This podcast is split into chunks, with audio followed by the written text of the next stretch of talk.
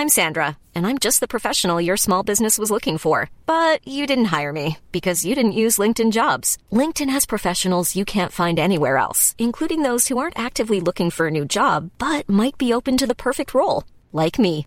In a given month, over 70% of LinkedIn users don't visit other leading job sites. So if you're not looking on LinkedIn, you'll miss out on great candidates like Sandra. Start hiring professionals like a professional. Post your free job on linkedin.com/people today. Spring is my favorite time to start a new workout routine. With the weather warming up, it feels easier to get into the rhythm of things. Whether you have 20 minutes or an hour for a Pilates class or outdoor guided walk, Peloton has everything you need to help you get going. Get a head start on summer with Peloton at onepeloton.com. Many of us have those stubborn pounds that seem impossible to lose, no matter how good we eat or how hard we work out. My solution is PlushCare. PlushCare is a leading telehealth provider with doctors who are there for you day and night to partner with you in your weight loss journey. They can prescribe FDA-approved weight loss medications like Wegovy and Zepbound for those who qualify. Plus, they accept most insurance plans. To get started, visit plushcare.com slash weight loss. That's plushcare.com slash weight loss. Well, hello. Welcome to Jules Says. I'm Jules, Julie McCarthy, mum, grandmother. Abe, the babe, just got a Fitbit and a digital scale from his new employer. Yep, he's officially an employee. I was an employee for, I think, 36 years before I started independent consulting. And oh my God, I love consulting so much more than being an employee because I am hired to leave. I show up, get paid by the hour to deliver my results, advise the client, train the staff, create documentation for them, whatever I need to do, and then I leave. I don't get embroiled in their long term bureaucratic dysfunctional bullshit. And I know they all have something, just like any family. And I always say, you name me a family with no dysfunction, and I'll name you a family you don't know very well. Same with organizations. So I like just showing up, doing my thing, and moving on to the next one.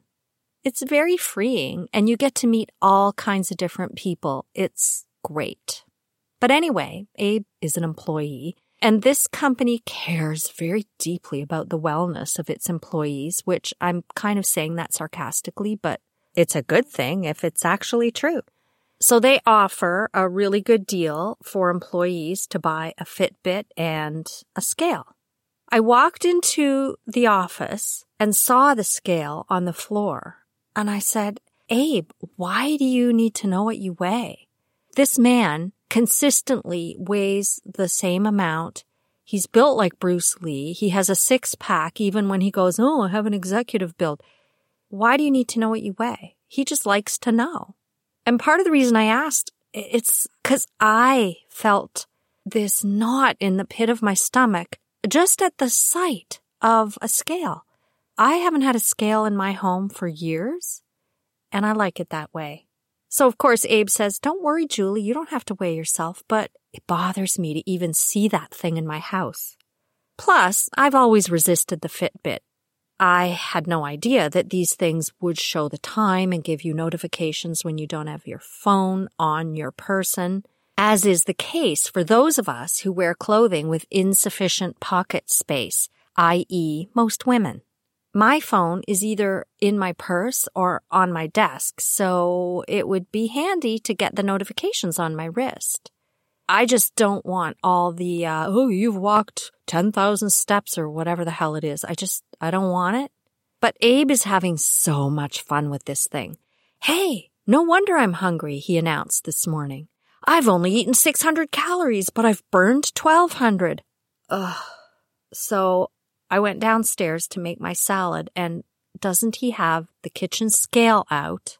Which I bought just to make candles with, not to weigh food. Although when you're baking, you really should be weighing your sugar and flour, not measuring it in a cup. But, ugh, he's got this kitchen scale out.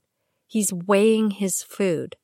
I just hope this doesn't become an obsession because I personally never want to go back to counting calories or weighing myself ever again. But thanks to Abe, I now know how many calories are in my salad because I like avocados and this seed topping that I put on it. It's seeds and I think it has a few dried cranberries in it. And I can't unknow this. Instinctively, I feel like I can no longer put avocados on my salad, even though they are a source of vitamins and a healthful fat. As soon as I weighed that half avocado and checked the calorie count, I immediately heard my mother's voice telling me that avocados are fattening, even though I believe that as long as the food is not devoid of nutrition, don't worry about it. Eat the empty foods in moderation. I actually have a pretty good relationship with food these days, and I honestly think having a Fitbit runs the risk of me obsessing over it. So it's not for me. And it got me thinking about, I mean, I think about this all the time, but just looking at the calories and noticing my instinctive reaction to seeing a scale got me thinking again about the weight demon who's always lurking in the back of my mind, just waiting for an opportunity to take over my thoughts. If you have a weight demon like I do, or even if you don't, but want to understand the problem, I highly recommend two podcasts in particular. Of course, there are others. I Weigh with Jameela Jamil and The Body Protest with Nadia Craddock and Honey Ross. They and their guests smash the idea that appearance or weight has anything to do whatsoever with our value.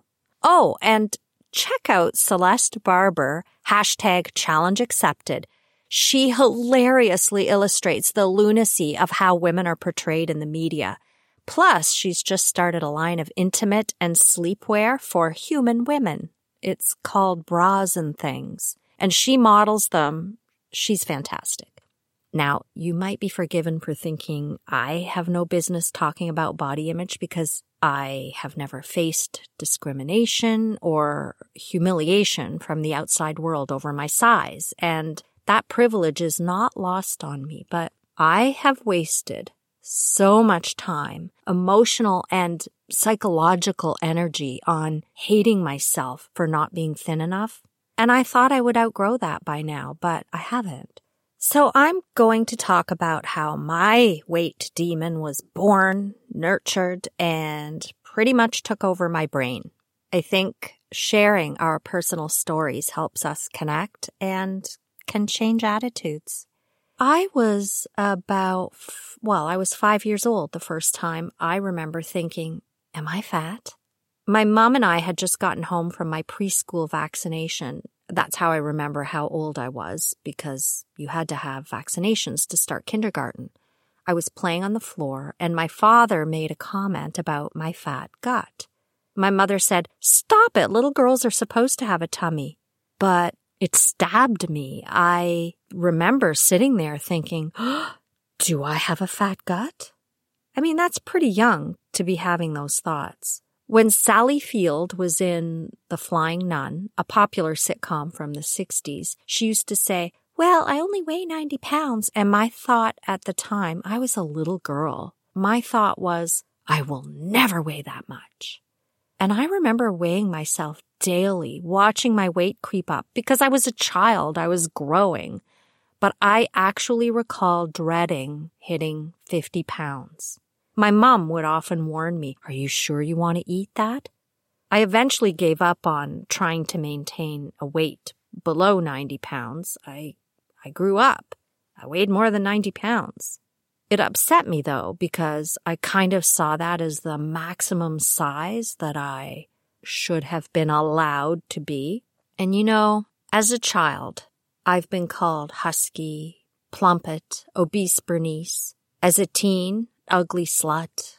I was even laughingly ridiculed as a child. I might have been nine or 10. I came outside in a bathing suit. Ha ha ha, look at Julie. Julie has a fat cunt. All by other family members. I used to overhear my father telling my mom she was just blob, blob, blob. So I learned very young that being thin was crucially important.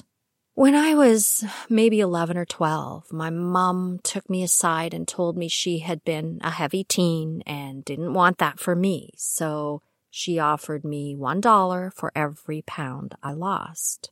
And I felt so ashamed. I went upstairs, cried myself to sleep in my room, and basically didn't eat for two weeks and lost about 15 pounds pretty quickly. And mom must have started to worry because she forced me one day to eat a sandwich. I took a few small bites when she was looking and then surreptitiously fed the rest of it to the dog. It had only taken me two weeks to be barely able to keep food down. I met up with some of my friends later and threw up outside because at that point really had a hard time eating and keeping food down. Now, this was uh, early 70s.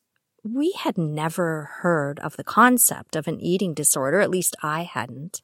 And by that age, I had yet another problem with my body. I was a late bloomer. When I got my first 28 AAA bra, my mother ran upstairs to get it so she could show one of the neighbor ladies who had dropped in. Look at this, she laughed. This thing wouldn't even cover one of my nipples. I know that I've said things about appearance and body in the presence of my daughters that I should not have said. And I regret that. I was already very self conscious about the fact that I was the only one of my friends who was still flat chested. I was getting pirate delight jokes at school. You know, oh, you're a pirate's delight, a sunken chest, or carpenter's dream, flat as a board. So even though the teasing had nothing to do with my weight, it was another reason for me to feel less than and self-conscious about my appearance. Not only was I being told at home that I really needed to lose weight, I was flat chested. I remember once my father, Ted, laughed and told me, Oh, you took after me in that department. And I looked at him and I don't remember what I said, but he was pretty heavy, so actually he had way bigger boobs than I had, but I got the point. He also used to tell me I had a turkey neck, which really wasn't fair because I did not develop full turkey neck until at least my 40s. But apparently he could see it coming way ahead of its time. I gradually started to be able to eat again, this man came over to the house. I don't remember who he was, but he was there for some unrelated reason, chatting with my mom. And I don't know how the topic of eating came up, but he told me that if you don't eat, your body's metabolism will slow down and your stomach acids will eat away at your stomach. That scared me enough that I actually did gradually start eating a little bit more. But by the time I started high school at age 14, I had settled into a routine of eating nothing all day, except occasionally I might buy myself some Fruitella candies and have a couple of those. I was smoking to stave off hunger and just eating dinner at night. I weighed myself every day, and if I crept up over that 90 pound mark, I made sure I cut back. My mom would sometimes look at me and say, You're looking a little bloated. Here, take some diuretics. She told me to tie a string around my waist to remind myself to hold my stomach in. Did I exercise? No. Ridiculous, huh? Other than walking everywhere. I didn't exercise. Diuretics were the answer. I started drinking black coffee because I didn't want those cream calories at my after school job so I could last until I got home from work between 7 and 10 p.m. because I didn't eat until I got home from work. So I would go all day with nothing until between 7 and 10 p.m. when I had that part-time job. But I began to feel a sense of pride in my hunger. I held my stomach in. I checked my side view in the mirror every day, lamented my heavy thighs, hips, and cankles. I felt genuine, intense sadness at my appearance, and I felt worthless. I tried not to talk about it because people thought I was fishing. And let's be honest, Food and your weight and your body is not exactly an interesting topic, but it's so hard not to talk about something that's always at the forefront of your mind. It was as though I had a demon living in my head, forcing me to think about food, weight, appearance. It's such a waste of emotional and mental energy. But it was an effort to think about anything else. I hate to think about what I could have learned or accomplished if negative self-talk hadn't taken over my brain. I bought the smallest, tightest clothes I could find. I took them in on my sewing machine because I felt as though anything not fitted made me look fat. Thankfully, skin tight jeans were popular in the 70s, so I fit right in. Shortly after I moved with my parents to Sarnia, I started seeing a guy who was, uh, I'm not going to lie to you, an absolute loser, three years older than I was. I actually Googled him and I can't even find anything about him. Like, I don't know, maybe he disappeared. But anyway, he was 19, I was 16, and he had quit school after the 10th grade, so 15. So I started spending time in bars and drank scotch on the rocks to keep my calorie count down. I went on apple diets where I would eat nothing but apples for weeks when they were in season. Mom deserves the best, and there's no better place to shop for Mother's Day than Whole Foods Market. They're your destination for unbeatable savings, from premium gifts to show-stopping flowers and irresistible desserts. Start by saving 33% with Prime on all body care and candles. Then get a 15-stem bunch of tulips for just $9.99 each with Prime. Round out Mom's menu with festive rosé, irresistible berry chantilly cake, and more special treats. Come celebrate Mother's Day at Whole Foods Market. Hi, I'm Daniel, founder of Pretty Litter. Did you know cats tend to hide symptoms of sickness and pain? I learned this the hard way after losing my cat, Gingy. So I created Pretty Litter, a health monitoring litter that helps detect early signs of illness by changing colors, saving you money and potentially your cat's life. Pretty Litter is veterinarian developed, and it's the easiest way to keep tabs on your fur baby's health right at home. Go to prettylitter.com and use code ACAST for 20% off your first order and a free cat toy. Terms and conditions apply. See site for details. My mother added diet pills to the diuretics, or those chewable diet candies, AIDS they were called, before we knew what HIV AIDS was, but it was AYD AIDS. But those diet pills just made me too jittery. And I think most diet pills anyway are meant to be an appetite suppressant, and I wasn't eating a lot of food. So, I mean, none of it made sense. And I don't blame my mother. She had her own insecurity about her own weight. And I genuinely believe she really just meant to protect me. She wanted me to feel valued by society. And she was well aware that society valued pretty thin women. And our appearance was our worth, or at least it seemed that way to me at that age. Of course, there were accomplished, strong women who weren't so ridiculous, but that certainly wasn't me. And I never, I never even went through a cultish stage. You know how some kids, they kind of stretch up and they just look like all arms and legs and cultish. I never went through that. I always had a butt and thighs and cushiony arms and legs. So that was partly why I looked at myself and just thought, oh, you're fat. I was really just very feminine looking. Rubenesque, I used to call myself. I used to look at Rubens' paintings and wish that that was the style today. when I was 18, I started working full time at a bank and I started seeing a different guy maybe a year into that job when I finally dumped the loser this guy encouraged me to run and work out. He used to tell me I would have such a fat ass by the time I was 25 that no man would look at me, because that is the measure of our worth.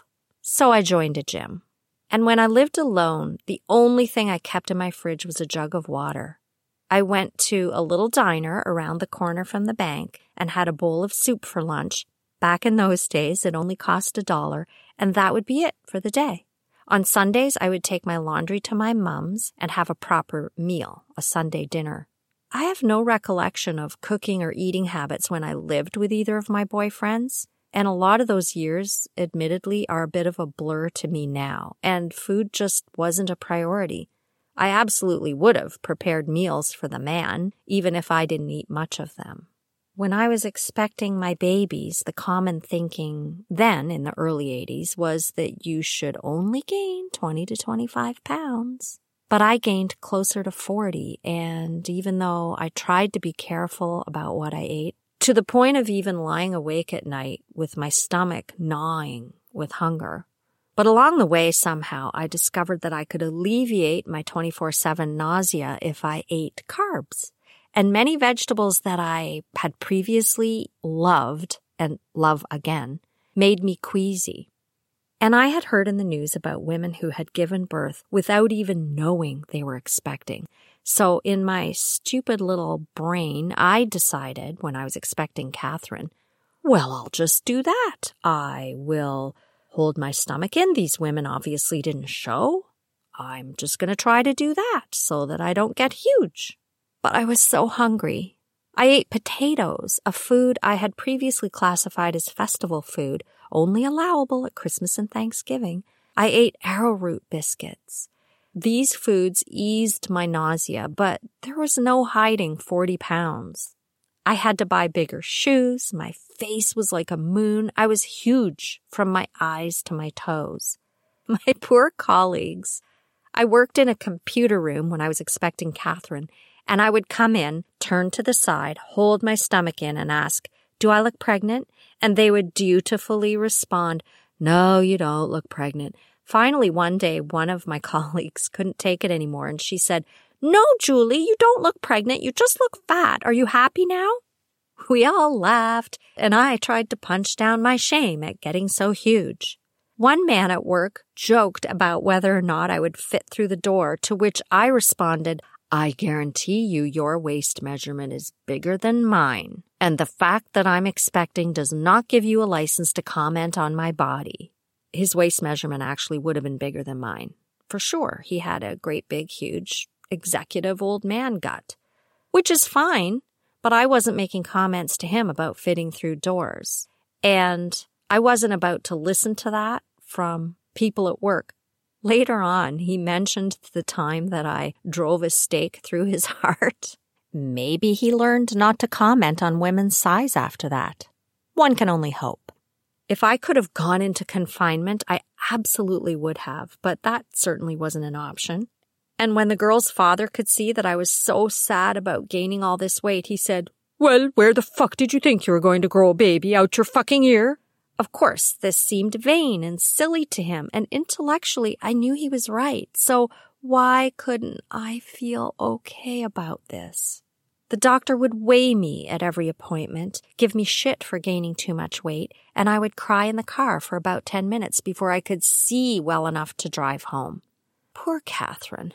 One day I picked her up from daycare and she could see that I had been crying. And when we got home, I ran into the bathroom and of course she followed me. That's what three year olds do. And I assured her it was nothing. It really was nothing. And intellectually, I knew I was being ridiculous, but I couldn't help it.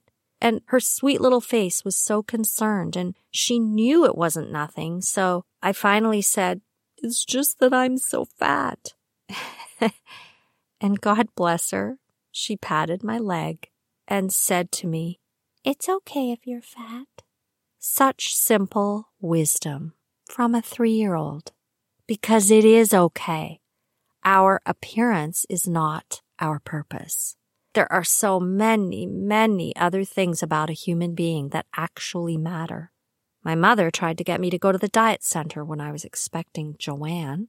She had been going and had successfully lost weight and would say to me, Oh, Julie, I see a few pregnant women there. You could go too. But I was busy. I had a full-time demanding job and a three-year-old. Plus I was taking correspondence courses through University of Waterloo. Back then, they sent you cassette tapes with the lectures. You did your assignments. You had deadlines. You mailed them in and you had to sit your exams in a proctored classroom Anyone who complains about technology needs to look back at some old TV shows and realize that, yeah, technology sometimes fails us, but holy cow, life without it was a huge pain in the ass. Anyway, Joanne was born in December, and my 27th birthday gift that February was, you guessed it, a stint at the diet center, which was another one of those fucking ridiculous businesses that preys on body image insecurity to sell you supplements and bullshit. But I did it. I went. And after the session, I don't know how long it was. It could have been six weeks. It could have been two months. I don't remember. But when I was finished, I had gone from my postpartum 119 pounds to 110 pounds. And my mother said to me, You look great, Julie, but wouldn't you be happier if you weighed 105? No, I would not be happier. My weight is not going to make me happy. I am tired and I'm busy and I get hungry and I can't stick to a diet that won't even let you eat carrots or tomatoes because they're too high in sugar. That's it. And I stopped weighing myself. I still treated starchy foods as quote unquote festival foods. I still cringed when I passed a mirror or window, I still cut back if my clothes felt a little tight. I had a friend, Carol, who used to say, Oh, Julie, you're being ridiculous. Do what I do. Buy bigger clothes. She was right. But that one change of not weighing myself anymore was huge. My first doctor's appointment when expecting Carrie, the nurse said, Okay, get on the scale. And I said, Nah, I'm not going to be weighed for this one. She looked at me, but you have to be weighed. And I said, I will give birth alone in a dark corner of a closet before I get on that scale. Hmm, we'll see what Dr. Smithen has to say about this. Saying no felt powerful. Dr. Smithen entered the room, and I loved Dr. Smithen. I mean, I loved him. He used to look me in the eye, ask how I was, and I really felt as though he actually cared how I was. He looked at me with his kind, caring face and asked me why I don't want to be weighed. I explained that I found it too anxiety provoking and that there was no scientifically sound reason for it, so I was not going to do it. Well, he said gently, if you gain too much weight, you might have trouble taking it off after the baby is born. Oh, yeah, sorry, I forgot. I need to look fuckable, I thought. I didn't say that to him. But I said, well, that's my problem, isn't it? I gained about 40 pounds with Catherine and Joanne, and I was not indiscriminately eating everything in sight, and the anxiety just isn't worth it to me. Or, he continued, if you gain a lot of weight and your blood pressure goes up, it could be a symptom of edema. Wow. It just seemed so obvious to me that he was grasping at straws to come up with a supporting scientific argument for this bullshit. The highest my blood pressure ever was while expecting was maybe 112 over 70, which is still well within the reasonable range. Fine, I said. If my blood pressure hits dangerous levels, I'll be weighed. So he wrote on my chart, refuses to be weighed. A small victory, but something that meant a lot to me. It meant that I could go to my appointments and not feel fear. It meant that I could leave my appointment and just get in the car and drive home. I did start weighing myself again after I lost weight post divorce. I mean, when you have a demon in your brain like I had, I couldn't help feeling pleased with wasting away to my teenage weight, which I know is absolutely insane. But the demon hadn't died. I just was struggling every day to punch him down. My weight loss was purely stress related, though. I mean, I could barely eat anything for over six months because I had to balance the pain that would result from eating with the hunger that would get really, really strong if I didn't eat. It was, it was a very precarious balance for me. And everything I did eat went right through me. No wonder my ancestors survived the Great Famine. They did some of my dad's side of the family actually did survive. They came over in the coffin ships in the mid 1800s. Now, what was really fucked up about this was I thought at the time that I looked the way I'm supposed to after six months of almost starvation. But I was definitely not healthy. I'm not meant to be that tiny, and probably neither are you. My God, we are so lucky to have an abundance of food available to us, and we choose to starve ourselves? Talk about privileged insanity. Of course, I've gained all that weight back. Probably then some. I don't know. I don't weigh myself. But I'm in my 60s and I feel well every day of my life. I enjoy food. I still have to push those self loathing thoughts away, but I never step on a scale unless I'm about to have surgery. And even then, I turn my back so I don't get emotional about the number. I only consider empty calories, and even then, I just enjoy with full self disclosure. I look at it and go, hmm, 300 calories? I'm going to enjoy that. I still avoid mirrors and windows, but sadly, there isn't one photo of me expecting any of my three daughters. And I regret that now. Now, photos weren't so ubiquitous back then. You had to have an actual camera, get it developed, blah, blah, blah. But I do remember many times where I hid behind someone or managed to quietly duck out of a situation where I thought my photo might be taken. And that was so goddamn stupid. I love that young mothers have full blown photo shoots celebrating their expectant bodies.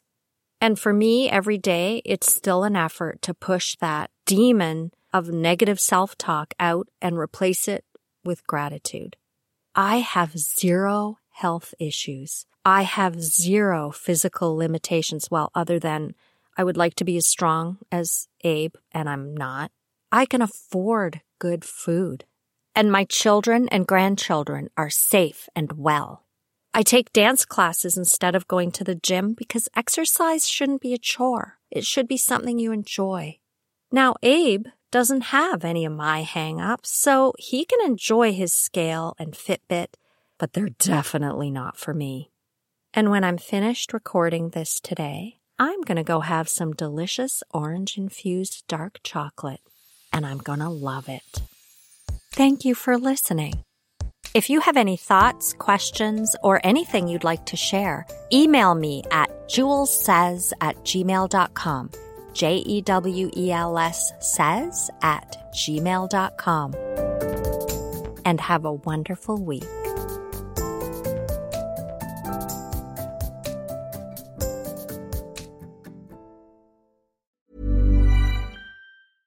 Mom deserves the best, and there's no better place to shop for Mother's Day than Whole Foods Market. They're your destination for unbeatable savings, from premium gifts to show-stopping flowers and irresistible desserts. Start by saving 33% with Prime on all body care and candles. Then get a 15-stem bunch of tulips for just $9.99 each with Prime. Round out Mom's menu with festive rosé, irresistible berry chantilly cake, and more special treats. Come celebrate Mother's Day at Whole Foods Market. Imagine the softest sheets you've ever felt. Now imagine them getting even softer over time. That's what you'll feel with Boll and Branch's organic cotton sheets. In a recent customer survey, 96% replied that Boll and Branch sheets get softer with every wash. Start getting your best night's sleep in these sheets that get softer and softer for years to come. Try their sheets with a 30-night guarantee. Plus, get 15% off your first order at bollandbranch.com. Code BUTTERY. Exclusions apply. See site for details.